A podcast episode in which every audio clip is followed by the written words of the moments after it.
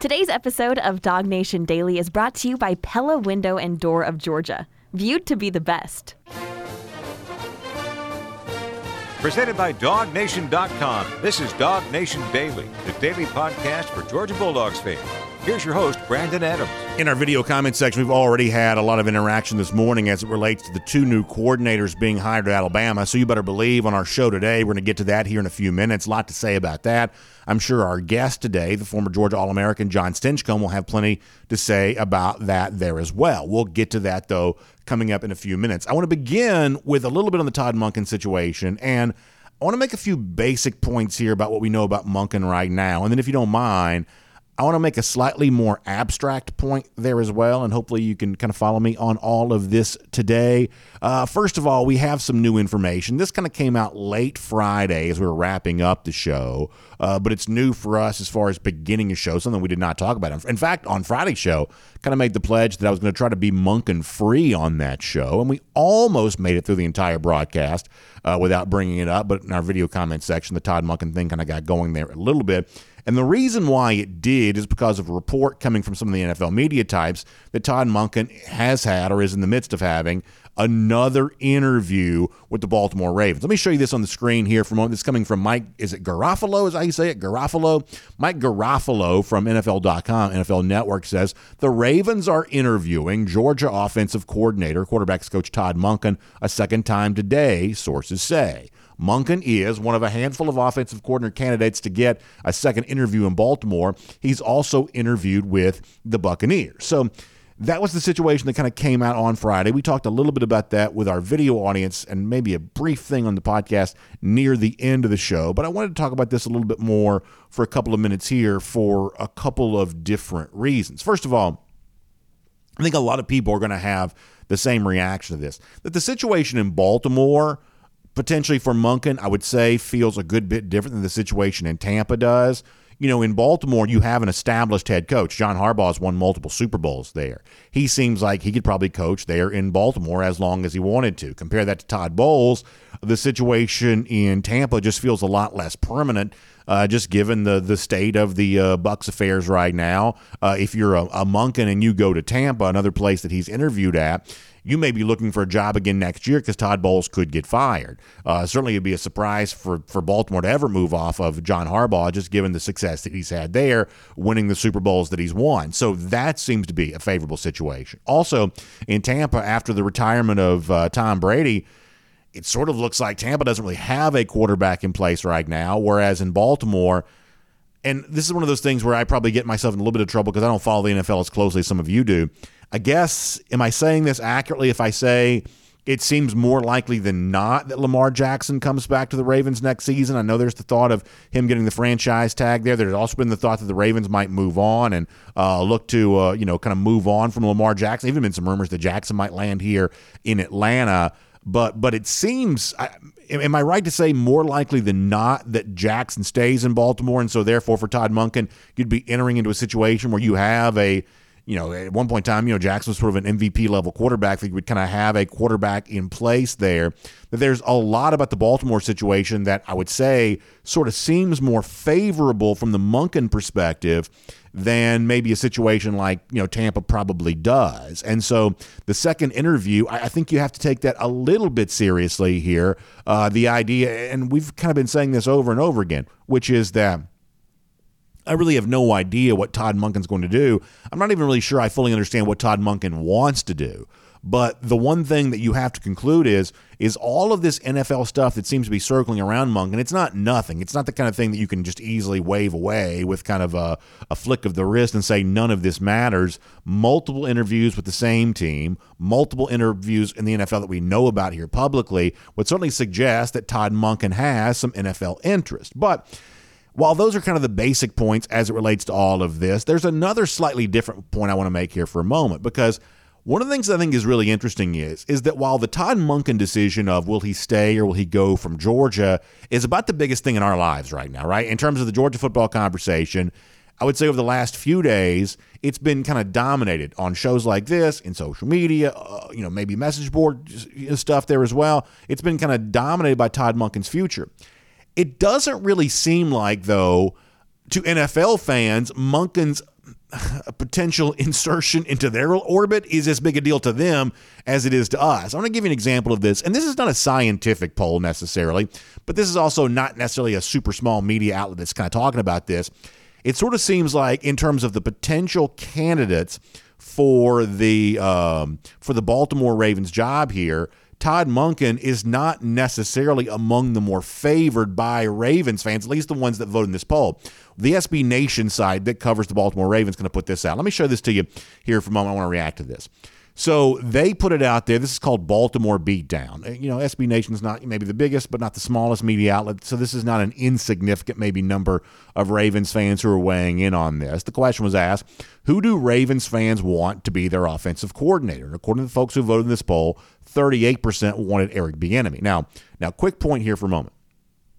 Bieniemy is obviously the offensive coordinator of the Kansas City Chiefs here right now. So if you're looking for some sort of quick resolution for Todd Monken and, and the uh, Baltimore Ravens situation, the idea that Bieniemy, and you very rarely see a lateral move in the NFL, but the idea that the Ravens have asked permission to interview Bieniemy would suggest that whatever's going to happen in Baltimore is likely to extend beyond the Super Bowl, which means beyond this week here. So if you're a Georgia fan waiting on news on the Monken situation, based on the fact that Bieniemy is a candidate here, means you're going to have to wait uh, you know a little bit longer on all of that. Then you've got Dave Canales, who I believe is in Seattle.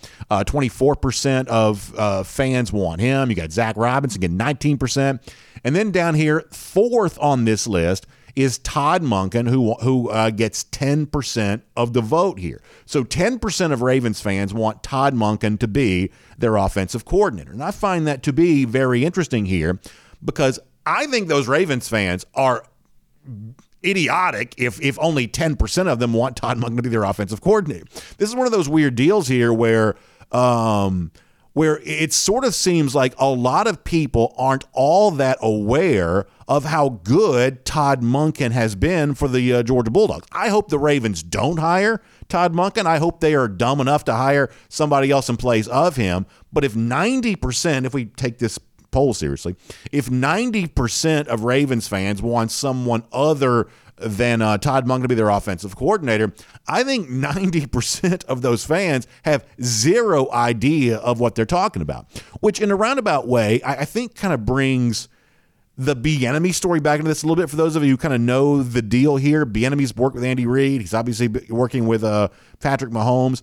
And there's this thought, very unorthodox, that a guy with the Chiefs would make a lateral move somewhere else. We almost never see lateral moves in the NFL. But the issue here is is that Bieniemy has tried to be a head coach and thus far has not been able to do that. Now, there's all kinds of opinions why that hasn't happened, but just to keep it to the facts here for a moment, the facts are Bieniemy has sought becoming a head coach and has not been able to do that yet. So conventional wisdom is, hey, maybe I need to get out from Kansas City, go to a place like Baltimore and get more credit for my offensive coaching abilities.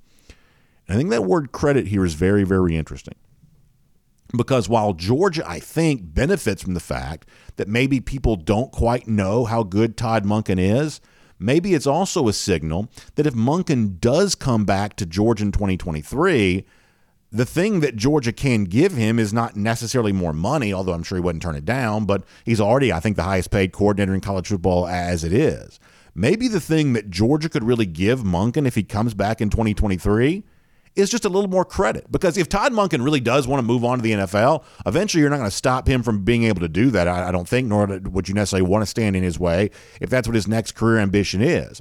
But maybe as he makes himself more of a candidate for the best jobs in the NFL, those best play calling situations, maybe treating him at Georgia in such a way that causes NFL fans to be a little bit more aware of just how good he is. Maybe that would be a way to kind of do Monken a little bit of a solid, if you want to kind of think uh, about it that way.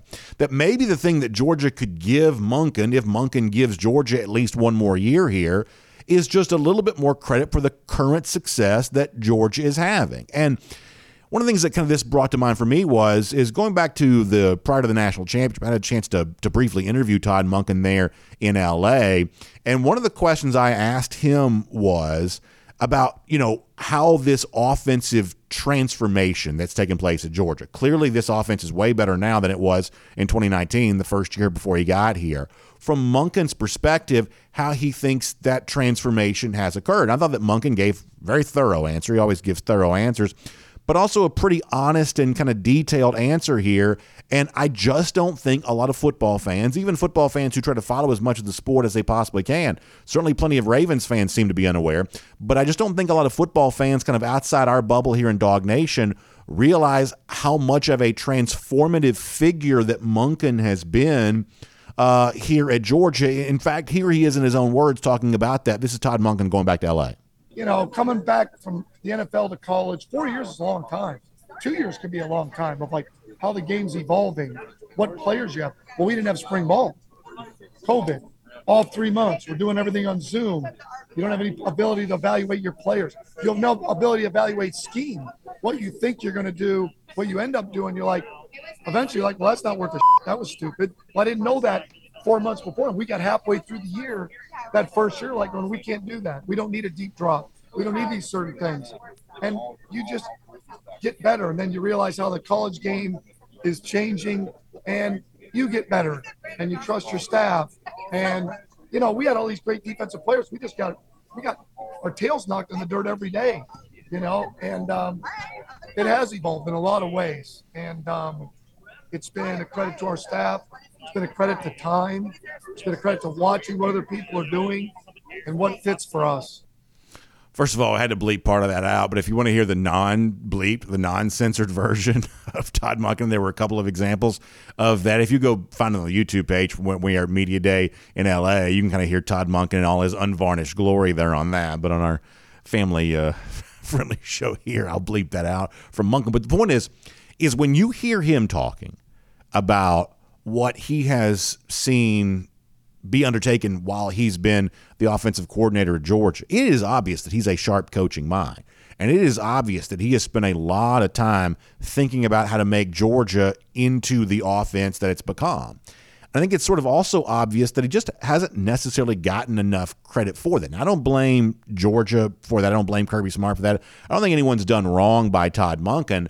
I think what Georgia is, though, is it's just sort of viewed to be a little bit of a machine where oftentimes individual players don't get the glory they could get. We don't really, I mean, we saw Stetson Bennett become a Heisman finalist this year, but it's long been sort of believed that maybe Georgia won't ever have a Heisman winner in this particular era because Georgia, amongst its play, among its players, just shares so much glory. And a lot of the individual coaching work. You know, it's sort of hard as a coach to sort of stand out from the pack and stand out from the rest. Sometimes even Kirby Smart, I would say, is almost underrated as a coach, what he's doing on game day, because the thought is, well, Georgia's just got so much talent, they just overwhelm everyone they play. And to a degree, that might sort of be true, but but sort of viewing Georgia as this unstoppable football machine, I do think at times fails to give enough credit to the individual component parts that make that machine work. And clearly, Todd Monken is one of those. So if Monken doesn't get this Ravens job, or if he decides he doesn't want it, or, you know, Bucs job, whatever else, maybe this is the thing that Georgia could give Monken next year. Find a way to give him a little bit more credit. Find a way to make him a little bit more of of, I guess, a focal point for the uh, conversation. I mean, a lot of offensive coordinators, Lane Kiffin, he was an offensive coordinator, always liked to be down there on the sidelines. He always liked to have his hands in the air for every touchdown. That was his way of making sure the world knew he was the guy that called the play. Monken doesn't seek the spotlight in the same way. Monken calls from the booth, and I'm not saying he should leave the booth and come down to the field, but it's just an example of, in a lot of ways, Monken as a kind of a diabolical genius play caller has sort of done the work that he's done away from the spotlight the way other offensive coordinators at time have sort of sought that out. So maybe Georgia could try to find a way to put that spotlight on Todd Monken here uh, a little bit. I know our buddy Mike Griffith's got a story at dawgnation.com coming today where he's going to say that money is going to be no option for Georgia as it tries to uh, keep Todd Monken. I would certainly believe that probably is true. But sometimes in life, when you're already well paid, there's a lot of other things that are valuable to you other than money. And maybe for Monken, it's finally getting some of the credit he deserves for how impactful he's been to the Georgia success. And maybe the next time the NFL coaching carousel spins, assuming that Monken decides to stick around, maybe some of these NFL fans will be a little bit more aware of just how impactful he's been for Georgia. And maybe Todd Monken actually gets the pick of whatever NFL job that he wants. And listen, if that's eventually where he wants his career to go, I don't know that many people around Georgia that would want to stand in his way of doing that. But maybe there's a chance to hold on to him for one more year and get this go for three and 23 as a way of saying goodbye as he maybe moves on to the league he would just rather be in. My name's Brandon Adams, and this is Dawg Nation Daily, the daily podcast for Georgia Bulldogs fans. We're presented today by Pella Window and Door of Georgia. We're glad to have you with us, no matter how you get to us live on video, 945, first and 15, dawgnation.com, Dawg Nation app, 10 a.m. after that, Facebook, YouTube, Twitter, Twitch, the radio at noon, on Athens Sports Radio 96 The Ref, and we're available as a podcast wherever you find them Apple, Spotify, all kinds of podcast platforms. We're just happy that you reach out and you're part of our show. Really, really appreciate all of that. And a big thank as well to our friends at Pella Window and Door of Georgia for making this all possible. You know, Pella Window and Door of Georgia can equip your house with energy efficient windows and doors. And boy, this is that time of year where really good windows, really good doors makes a big difference for you because a lot of times it's cold and so that heat costs more money than it's probably ever cost for you before. You want to keep it on the inside of your house where it's supposed to be. That windy weather, that cold weather, all that you know junk that's sort of in the air this time of year. You want to keep that on the outside. You don't want that stuff kind of you know creeping into your house, creating those that drafty feel. You don't want that. And that's what Pella Window and Door of Georgia prevents uh, for you there as well. Also, looks better on the outside. Curb appeal is a great way to be a great neighbor, but it also has a great potential benefit to you when you go to resell your home there as well. And that's always a, a, good thing. So I think it's time for you to acquaint yourself with the product line from Pella if you haven't. Talk to one of the Pella experts and let them kind of walk you through in a no pressure way all of the installation options, the entire product line, what makes Pella Window and Door of Georgia such a superior product. You can also hear about some great savings as well. Now, understand this conversation is not a pressure situation. No one's going to push you into doing something that you don't want to do. They simply want to educate you on why the Pella uh, product is uh, so well recognized and so respected as the brand leader by so many folks here in our market area. You can also find out about great savings too between now and February 25th. You can get 10% off the entire project or no payments, no interest for 12 months plus an extra $500 off the project. So you can get hear about that there as well.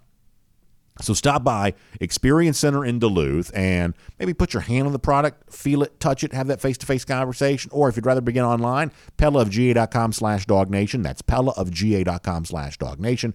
You can also give them a call, 678-638-1429. That's 678-638-1429. Just reach out and find out why Pella Window and Door of Georgia truly is viewed to be the best. Make sure you tell them the BA from Dawg Nation Daily sent you because I know they're going to take really, really good care of you. All right, we're going to get uh, Jon Stinchcomb here in a moment. We'll also have some fun here in a moment there as well with a uh, a former Georgia player who has certainly satisfied the Gator haters among us. We'll get to that here coming up in just a moment too. Let me squeeze in one quick thing. Read Connor Riley's story at DawgNation.com. Marvin Jones Jr.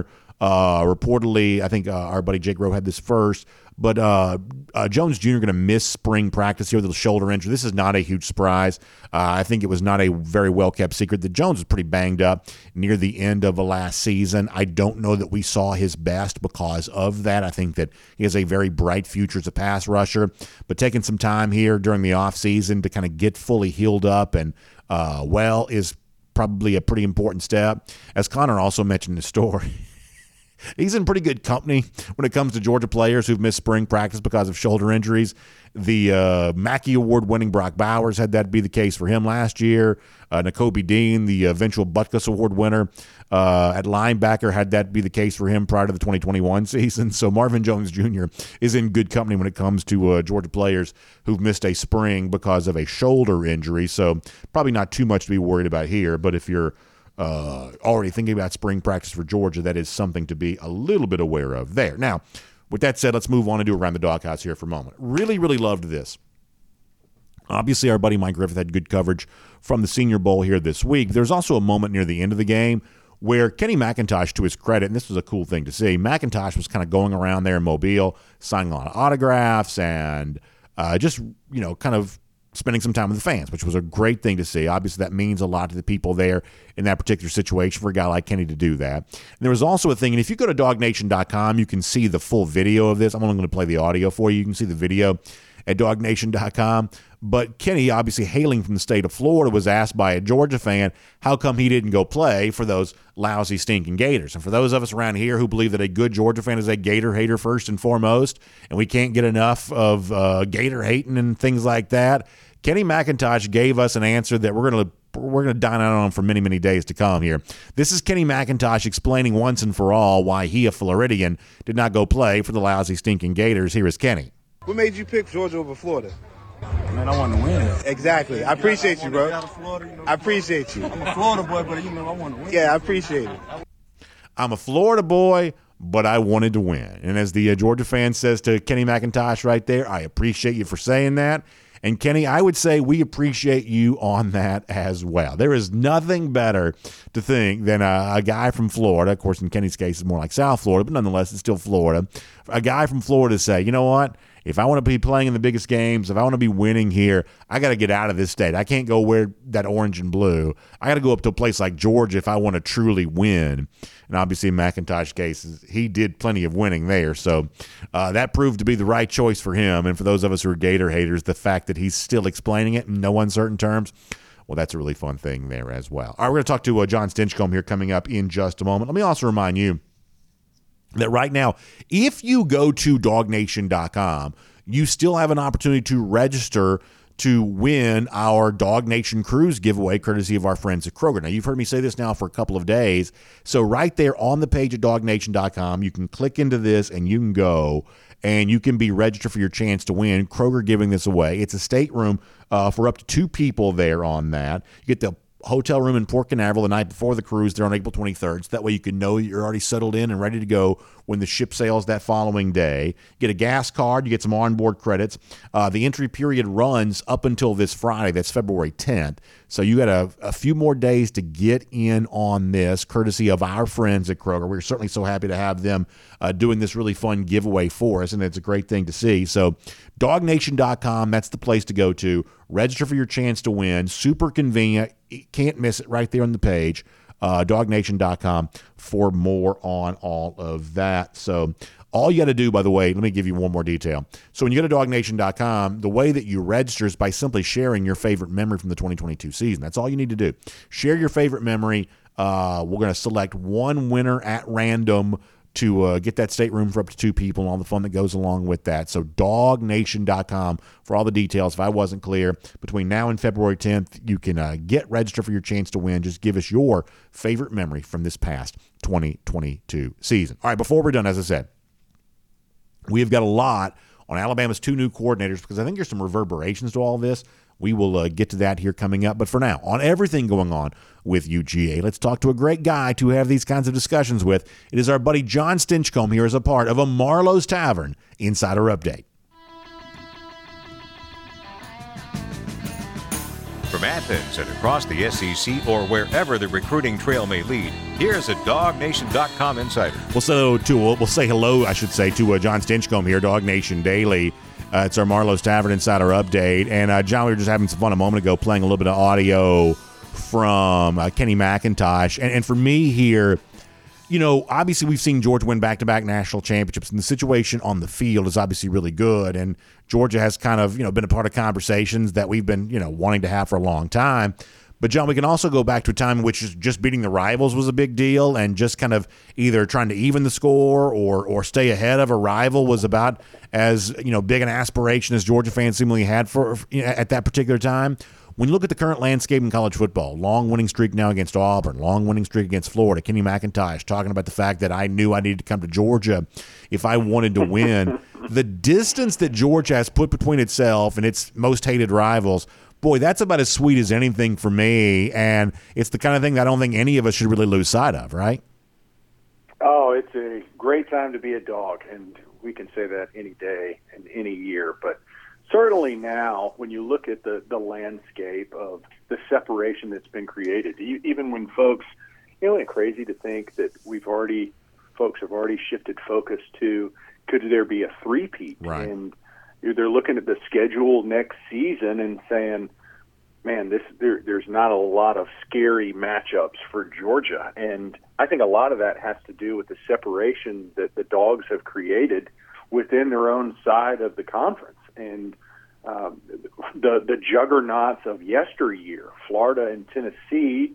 Um, they they haven't been able to keep or maintain that that same level of competency that became a mainstay generations ago, decades ago, and now you see that there is a head and shoulders uh, distance and, and separation that Georgia's created, and uh, man, it's it's it's almost it puts a smile on my face when I think about it. Just to think that you've got a Florida boy who claims, "Man, I'm a, I'm a Florida boy, but I wanted to win." Yeah. And that's the reason why he comes to Georgia. makes makes us all happy. Well, the other part of this too is, is when Kirby Smart was first hired. I think it was a very fair question to ask of what is the actual value of having an alumnus as your head coach. It kind of gave you some feel good vibes, but is there any like tangible value to that? And I think when you see the way in which Georgia has approached the Florida games in recent years, the Auburn games in recent years, that's where some of this kind of comes in. Now, I don't know that being a Georgia grad made Kirby more likely to succeed, but you better believe he comes in with a full understanding of the games that truly matter to Georgia. Now, he doesn't always pay lip service to that. He sort of pretends that every game is the same, but actions speak louder than words, and it's pretty clear Kirby Smart is really locked in when Georgia plays at Tennessee like it did this year, when it plays Florida and Jacksonville every year, or obviously some of the stuff against Auburn. That that Kirby doesn't have to have it explained to him the games that matter to Georgia fans. He he knows this in his blood, and I think that's one of those tangible examples of. Um, having an alumnus as head coach, he just sort of gets that part of it, and that's been, I think, a really fun thing about this ride over the course of the last few years as well. And, and I would say, in addition to that, so when you get the hometown boy who becomes your head coach, I, you you get somebody who understands the traditions and the history of the of the teams and the rivalries and can em, embrace that, and that speaks to us as fans, right? Like we want somebody who knows uh, what our team's been through and what's meaningful to us.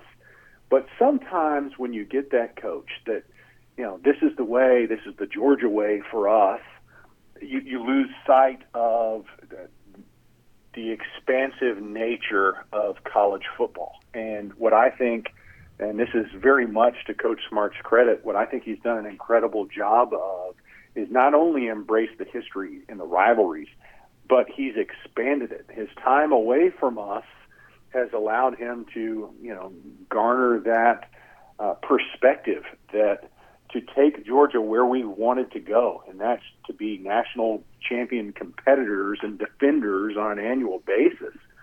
That we had to expand um, our, our perspective and become national, and that's that's really what he's done and, and done a very admirable job in doing so of embracing the history and the tradition, but also combining and welcoming in this new era of we are we're not just you know uh, the, the best team in the SEC, but we are able to draw players and have national attention that that allows us to to compete on an annual basis where we want to be, and that's a that's a unique characteristic that uh, I think Coach Smart really hadn't gotten the credit for that that he's deserving of, of embracing tradition, but also building uh, out from it and, and not being limited by state lines.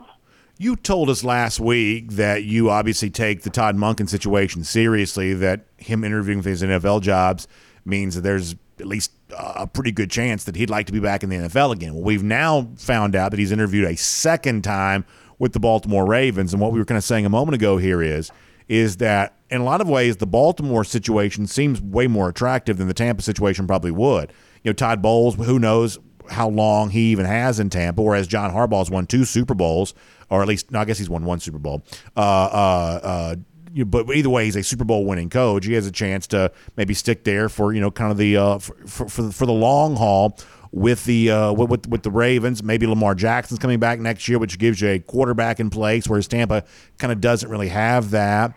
That that overall, you've got a scenario in Baltimore that seems like it's a little bit more favorable than what the Tampa situation would be. And so I'm guessing if you would say that last week you take it seriously that Monken could leave then maybe you take it even more seriously if he's interviewing multiple times at a place like Baltimore compared to a place like Tampa, which is maybe the least attractive situation in the NFL right now, or at least among the least attractive situations. That the Baltimore thing is just an entirely of a you know of a horse of a different color here.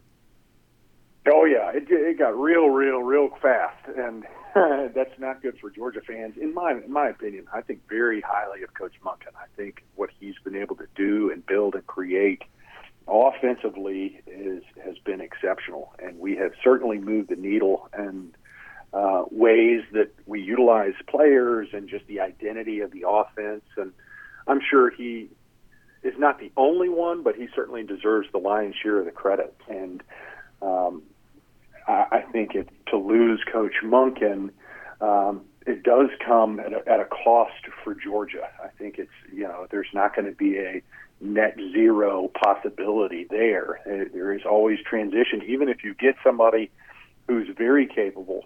Um, there's a transition piece, and uh, sometimes that takes time. And you know, right now Georgia's in a spot where it's like, hey, we want everything right now. We are trying to live in the old days, the glory days, where we we we recognize we're in the middle of them. So we want to maximize that. And you know, other teams have been able to do it. I'm not saying that Georgia can't replace coordinators, um, but when you've got a really good one, you want to hold on to them. And Coach Monken certainly fits that bill. He's a he's a great coordinator. He's been great for the University of Georgia, and although I'm sure there's other capable coordinators that could come in and we can still win championships.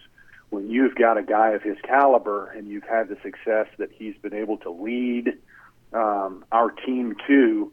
you just don't want to lose them flippantly and say, ah, it's no big deal. We'll just bring the next guy in. Um, you try to hold on to the pieces that uh, that you can and that have been essential into getting you to exactly where you want to be. And Coach Monken fits that bill. So I think it's uh, it's a significant threat that an opportunity like Baltimore exists, and he's on his second interview, and you know, like you say, that is a much more enticing position. That team is much more established and not transitioning away from you know what should have been a better year for Tampa that ended in mediocrity and a Hall of Fame best quarterback conversation uh, in Tom Brady player that you know is retiring and you're not going to have access to, that's not nearly as enticing as, as what Baltimore could offer. So I think it's a big threat and, and something that, you know, is concerning for me as a fan, but um,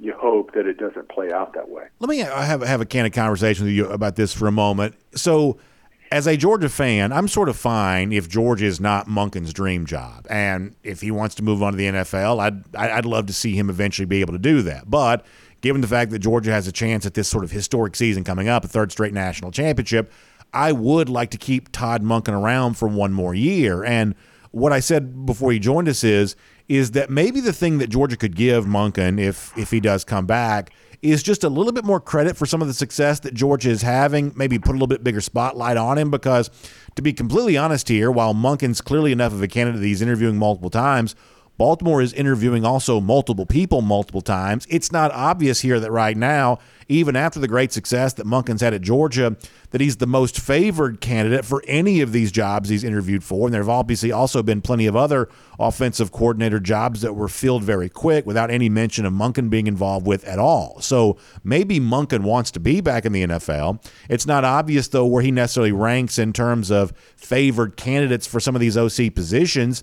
So if he does come back to Georgia, I'd say there's nothing wrong with having a guy who's just sort of here to do a job because clearly he's doing the job well. And maybe Georgia could set him up this year so that next year, when some of these offensive coordinator you know conversations are taking place, Monken's a little bit more well known to some of those fan bases and maybe a little bit more favorable to some of those personnel men making the decision that maybe that's the thing that Georgia could give Monken if he comes back. Not more money, although I don't have a problem that they do give him more money but maybe just a little bit more attention, a little bit more credit, a little bit more uh, name recognition for the success that he's obviously providing for Georgia here. You know, how does something like that land with you, Jon? Yeah, I, and uh, if I thought that would be a motivating factor for Coach Monken, I don't know him well, so I, who's to say what what would what's he looking for? What would be the retention factors that matter most to him? I he's never come across as a guy that needs more credit, uh, especially in interviews. He does a, a really great job of deflecting and, and pointing the attention elsewhere. Um, and you look at his pay scale, and he's certainly being uh, compensated well. I mean, there's always room to to throw more dollars at somebody, and uh, when you're win, winning national championships, it's it's easier to justify, and I think a lot of people could get on board with that. But I think with Coach Monken, it's uh, th- there's few things that sway, and I think what he looks for is the challenges, and he looks for opportunities to succeed, and that's based on some of his commentary and then some of his actions as well. Um, he's he's been in the NFL, so unlike others that have tried to make that jump to try to prove themselves of like uh, you know, I've done it at college. Now let's see if I can do it in the pros. And it hasn't fared very well for them, or at least not in recent times. I think there's a number of coaches that you can point to that fall into that category. For him, he's been in the NFL before, and that that's more of his background. And he came to Georgia because there was an opportunity for him to kind of prove, I think, not only to himself but those that are around him and his peers that that he is he's capable of being one of the best. And so um, I don't know that more praise uh, publicly would would move the needle, but if it does, man, I'm all for it because I think he uh, deserves any of the credit that uh, could come his way. He's been a big part of establishing Georgia not only as um, a, a solid team, but a real offensive threat, and done it in ways that were unconventional. Take a a guy that that couldn't get a scholarship out of high school and was number four on the depth chart, and you make him, you know, a, a legend and one of the greatest to ever play for the university, and uh, been able to highlight other players along the way. I think is an exceptional feat and something that is very deserving of the credit. If that helps motivate him, let's let's give him more his way. Uh, it's our Marlowe's Tavern Insider Update with Jon Stinchcomb here right now. Obviously, we always enjoy uh, hearing from our Dawg Nation Insider and Jon Stinchcomb, but we also enjoy the idea of telling you how you can become a Marlowe's Tavern Insider there as well. And in fact, a great opportunity for right now. When you go to marlowestavern.com, you can get signed up to become uh, a part of the uh, Marlowe's Tavern Insider Club, and you get a great incentive just for doing that. You're going to get $10 off your $30 purchase just for signing up there at your local Marlowe's Tavern or online at marlowestavern.com. And after that, you're kind of in the club. And at that point in time, you're seeking what are known as qualified visits. When you spend at least $15, you earn a qualified visit. You can complete four qualified visits and you're going to receive a complimentary entree worth up to $20 on your next visit. So you also get special stuff on your birthday there as well. So become a Marlowe's Tavern insider by going to marlowestavern.com for more on that. It's marlowestavern.com. True story, had a great lunch Friday. It was the Marlowe's over there at Avalon and had that wonderful French dip uh, for uh, lunch. It was delicious. So, Marlowe's Tavern, chef inspired food, just as good as always. And I hope you'll check out some here very soon at the tavern near you and become a member of the Marlowe's Tavern Insider Club for more on that, too. Jon, let me also kind of finish with this for a moment. Uh, obviously, one of the big stories around college football here this weekend two new coordinators at Alabama. If you look at Kevin Steele, hired on the defensive side, I guess the reverberation here for Georgia is that means that Glenn Schumann is not going anywhere, which I think we've all been kind of aware of for a while.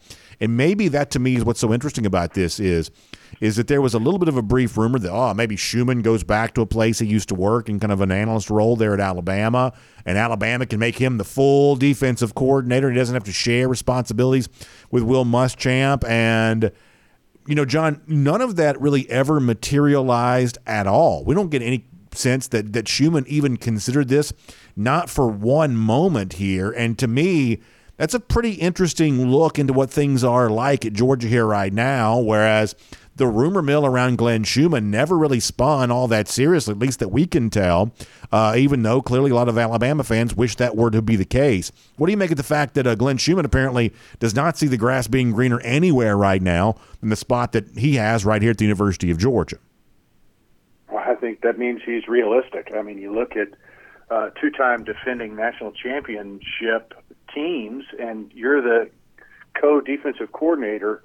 I don't know that there's a, a better opportunity out there than the one Coach Schumann has, and he, he's established himself. I think uh, soon he will be able to kind of pick and choose the the role that he wants, the position he wants, uh, similar to what Kirby did with you know his time in Alabama of during that reign, just waiting to to pick his shots for what he wanted to go to next. I think that's a very similar course to what Coach Schumann is on. And you know, I was listening to Coach Smart. I think it was at a Gwinnett County Hall of Fame banquet last year, and he said he meets with his staff um, and tries to understand what the, their goals are. What what do they want to accomplish? Where you know where do they want to be, and then helps them get there. And uh, understanding what Georgia offers, especially with winning, and it makes everybody look better. Players, coaches, um,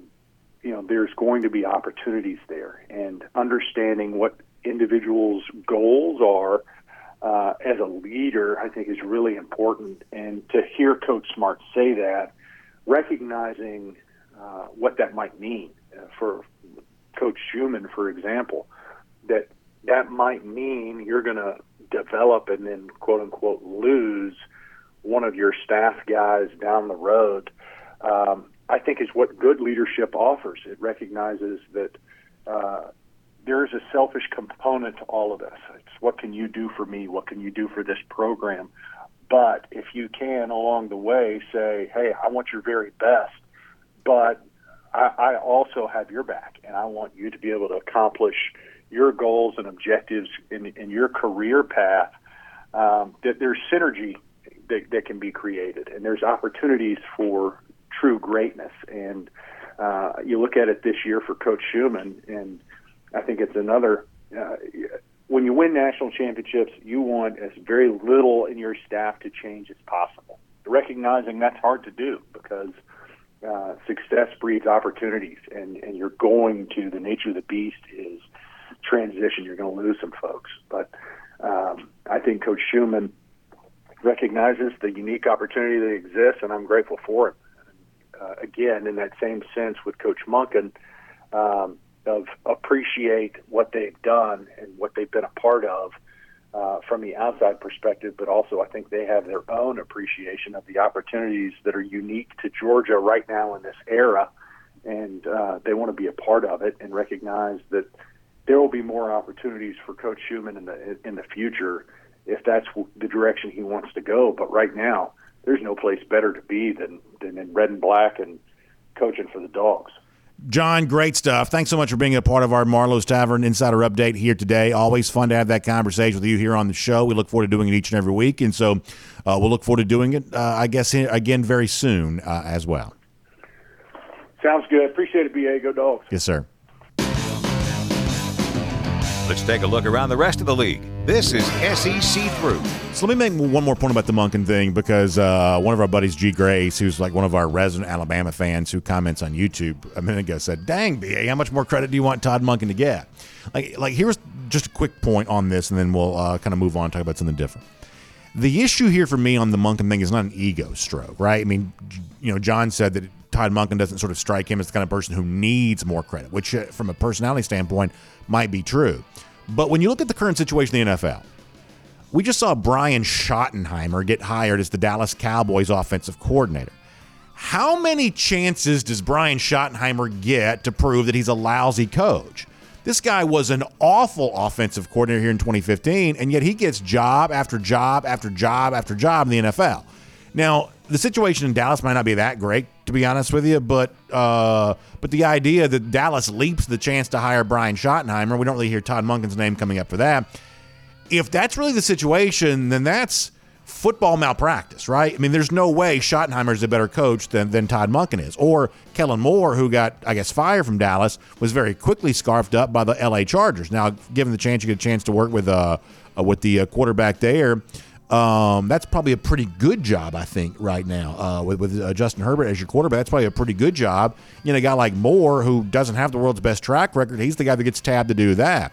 You know, once again, I would say there's a little bit of a of a misunderstanding of how good a guy like Todd Monken is if he's not being mentioned for some of the better offensive coordinator situations here in the NFL. So, so if if you have a job you want and you're not really being mentioned for that, or if fans aren't really celebrating the, the thought you could be hired for that, maybe you do need a little bit more credit in the job you're currently in. So if that's what Monken, you know, if, if Monken wants to be in the NFL, but he comes back to Georgia for one more year, either because doesn't quite get the job that he wants or, you know, whatever else, then sort of setting him up in such a way that a th- you know a third straight national title and more great offensive success this time with a brand new quarterback could be a springboard for all of that then i think that'd be kind of a fitting conclusion to his time here at uga and dog fans would pat him on the back shake his hand and say thanks for a time well served here on the job tremendously upgrading this georgia offense over the course of the time that he was here. With that said let's get ready to go cruise around the sec courtesy of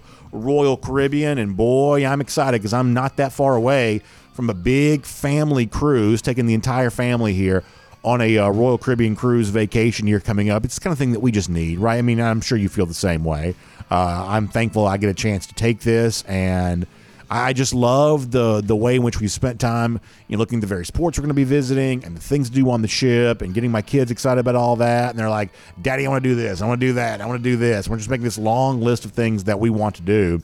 And that just makes me so happy to, to, to be able to plan that and get excited about that. And, you know, listen, for you, I hope you get a chance to enjoy the same kind of happiness. And I really do believe that for your hard earned vacation dollars and that precious time off from work, uh, the kind of thing that obviously you look forward to all year long, I really think there's probably no better way to spend that time than on a Royal Caribbean cruise, especially when you compare that to kind of some of the land based vacations. The value you get for, for the money that you spend here I just don't think that, that there's any comparison to that whatsoever. When you think about the uh, the great restaurant options, when you think about the entertainment options on board, the places you get a chance to visit, the experiences you get to have. That's one of the reasons why my family we love the cruise vacations.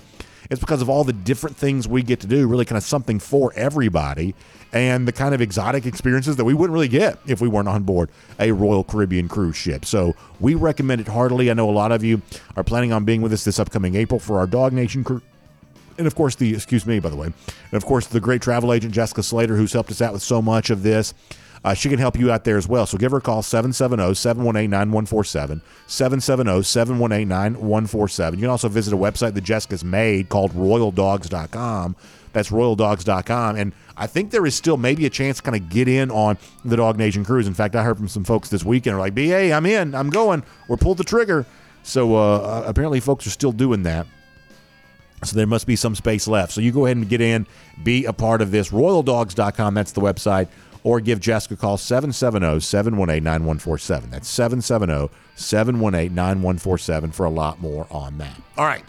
Let's talk about the situation in Alabama here for a moment because we found out over the weekend that Alabama has now made both of its coordinator hires. Tommy Rees is official. That's your new offensive coordinator. Kevin Steele about to be official.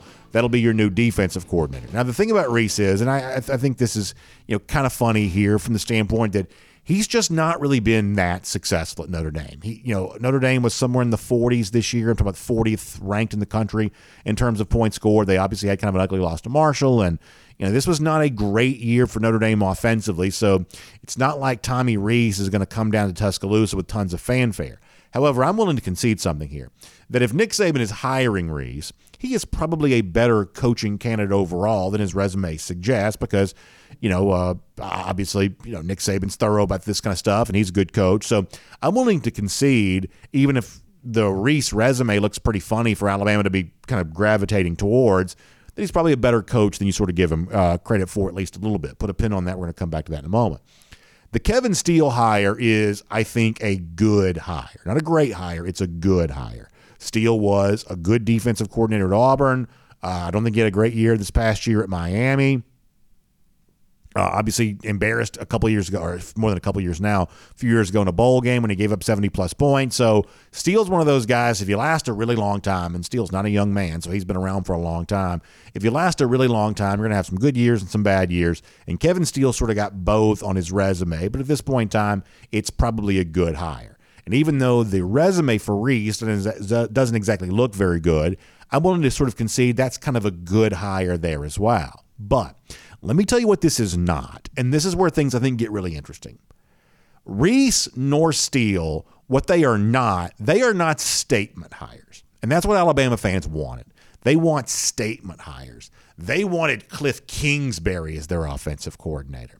I think they would have taken Jeremy Pruitt as their defensive coordinator the kind of hires that were statements. Pruitt would have been a signal that, hey, we're going back to the glory days. We're going back to what's worked for us before. And obviously, Jeremy Pruitt stepped in there at DC when Kirby Smart became uh, head coach uh, here at uh, Georgia. That that Pruitt going back to him would have been a statement. This is a guy that had been SEC head coach, had brought a little bit of baggage maybe with him. And if you hire Jeremy Pruitt, that's a signal of Nick Saban don't care. He's just here to win. He's here to put together one more dream team coaching staff and go after one more, uh, at least, national championship.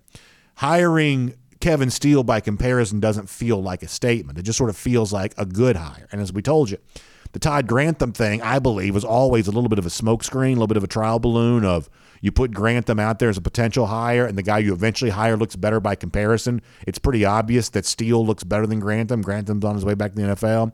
Steele looks better than Grantham does. So from that standpoint, Bama fans may be slightly more happy about this than not, but it's not a statement. Uh, Tommy Rees is not a statement. This is not going out and getting what Lane Kiffin once was, what Steve Sarkisian once was. Really big, bold print, famous names, guys who had been high level head coaches. This is what some Bama fans think Cliff Kingsbury might could have been for them. You go out and get the biggest name possible, leaving the entire world to wonder, oh my gosh, how could Alabama pull this off? How did Alabama hire Lane Kiffin as its offensive coordinator? How did it have Steve Sarkisian waiting in the wings to be its offensive coordinator? That's the kind of statement that only Alabama could make. But that's not what Tommy Rees nor Kevin Steele is. These are good coordinators. These are SEC level coordinators. But if you're an Alabama fan, that may be sort of the problem here, just a little bit, right?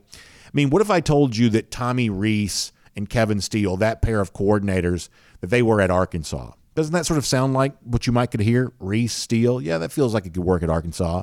Feels like it would be realistic for Arkansas to pull that off. After all, up until this past year, uh, you know, Kendall Briles and Barry Odom, the two coordinators there. I'm not even quite so sure uh, that's not a better pairing than what the Alabama pairing is now. But the point is, is that Steele, Rees, would have sounded realistic at Arkansas. It would have sounded realistic at Auburn. In fact, Kevin Steele was at Auburn. Ironically, that was the guy a lot of Auburn boosters wanted to be their head coach. So I wonder how, how they're feeling about all this today. Uh, this would have sounded realistic at Tennessee or South Carolina. Steele's got a little time spent at Tennessee recently too. He's been a little bit everywhere. That that this would have sort of felt realistic at a lot of different SEC programs. Alabama sort of thinks of itself as transcendent above the SEC. To me, this is a little bit of a signal now that Alabama is actually just a part of the SEC. They've got SEC level coordinators, but it's not a pair of coordinators that puts them far ahead of the pack. It's not a transcendent pairing. Alabama as a program is not a transcendent SEC program anymore. They may still very be, be very good. They could compete for the championship this year. I, I, it's at least possible. But on paper, they are not the obvious favorite. They are simply a part of the SEC West. Bama lost two times in the regular season last year. Uh, I believe this year at SEC Media Days, LSU, which won the division this past year, will probably get more votes to win the division this year. Media frequently gets it wrong, but Alabama on paper does not start off as the obvious best in the SEC West. Alabama fans were hoping these coordinator hires would change the perception of that and make a statement that Alabama is going to put one big run together here. And this coordinator hiring is simply not making that statement. And, you know, there are a lot of media types who keep wanting to kind of create this revenge narrative of, uh, Nick Saban got that number one class this year as revenge for Jimbo Fisher for getting the number one class in 2022. And Nick Saban had to sit there on that TV desk during the national championship and listen to David Pollack talk about Georgia now kind of being the boss of college football, or whatever it was that he said. And now Nick Saban's taking notes and all this, and he's going to go out there and he's going to get his revenge in college football, and he's going to finish his career on top. Well, I guess that could happen.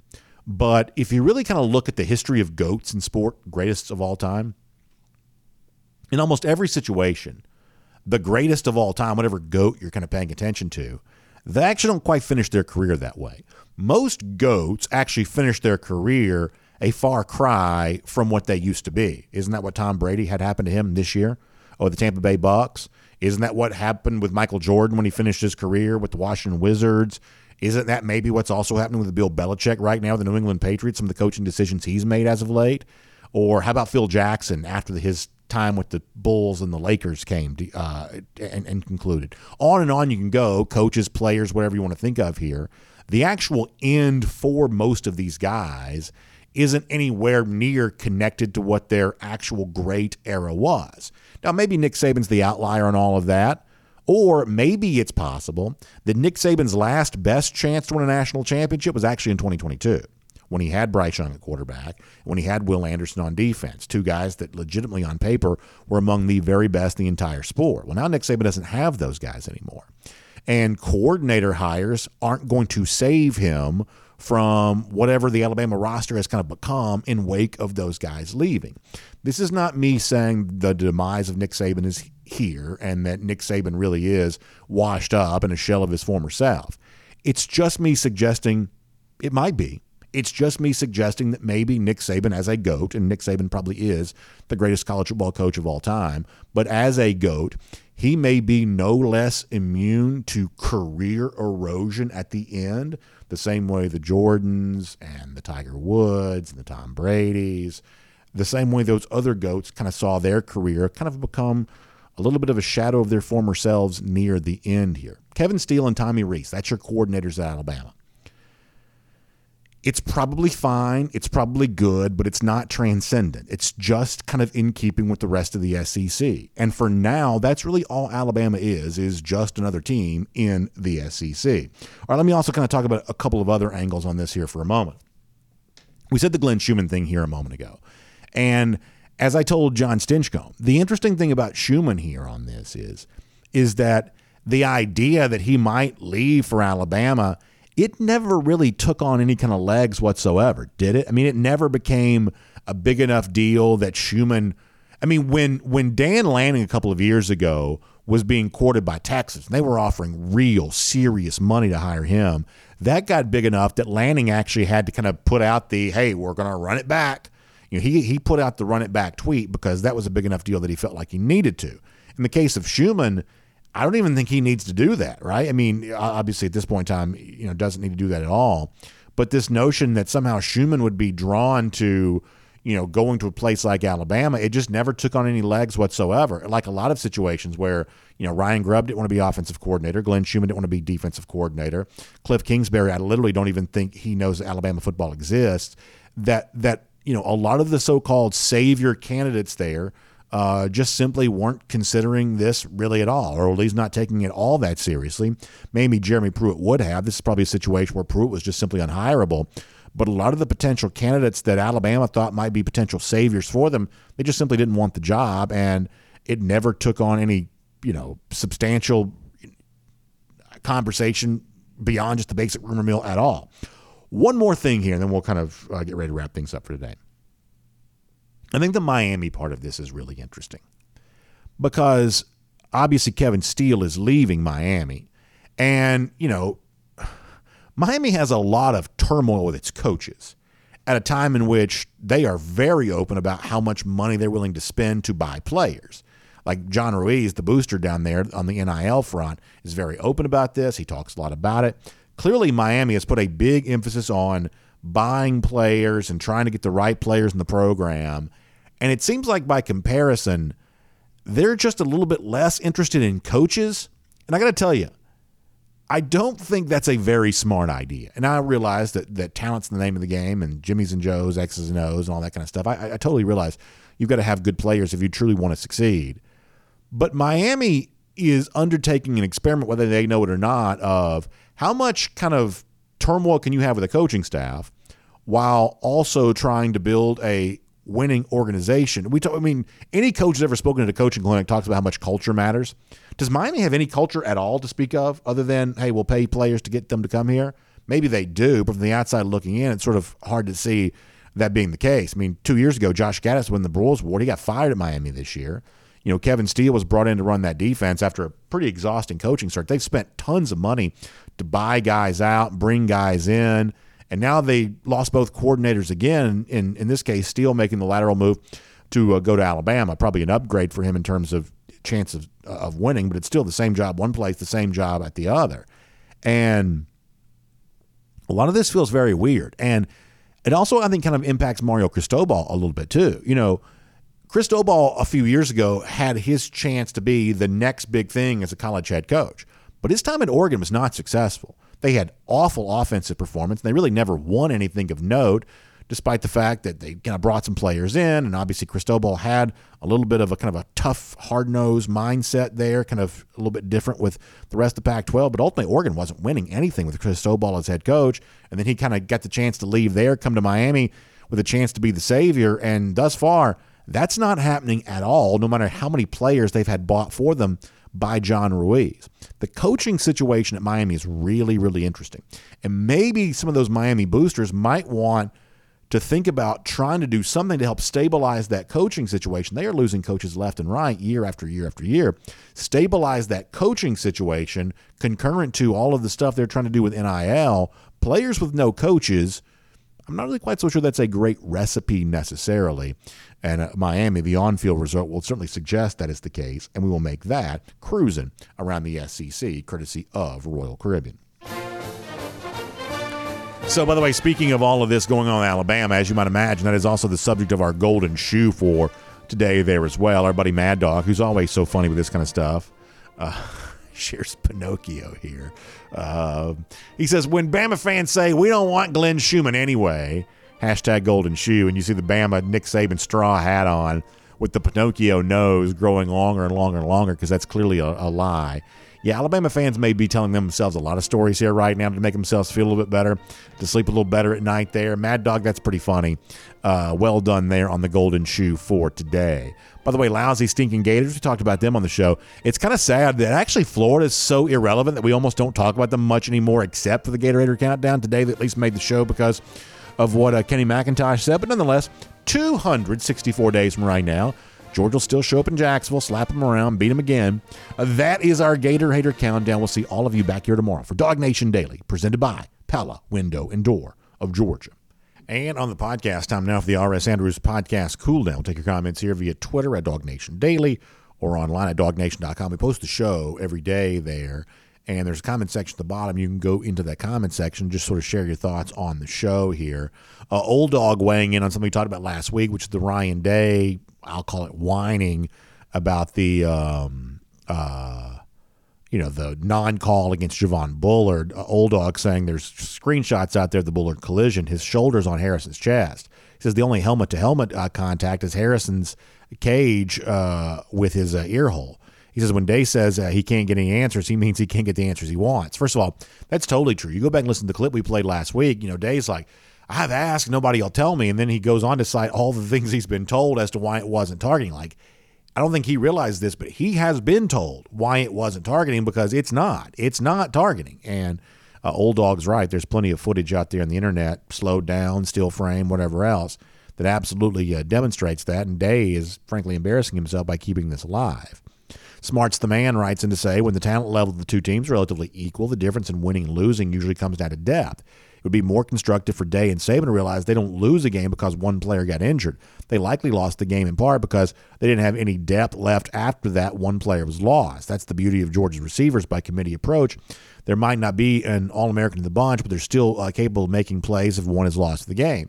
And I get Smart's point on that. I do think that Ohio State's incredibly deep at receiver, but it is obvious that they were not the same team once Harrison went down. And some of that I think probably speaks to the fact that Ohio State did not have a super effective running game that day, uh, the fact that you know this is a team that had become so dependent on those style of passing plays. You know, Harrison wasn't really the only really good receiver that Ohio State had, but for the most part, Harrison was the only guy having a really big game against Georgia.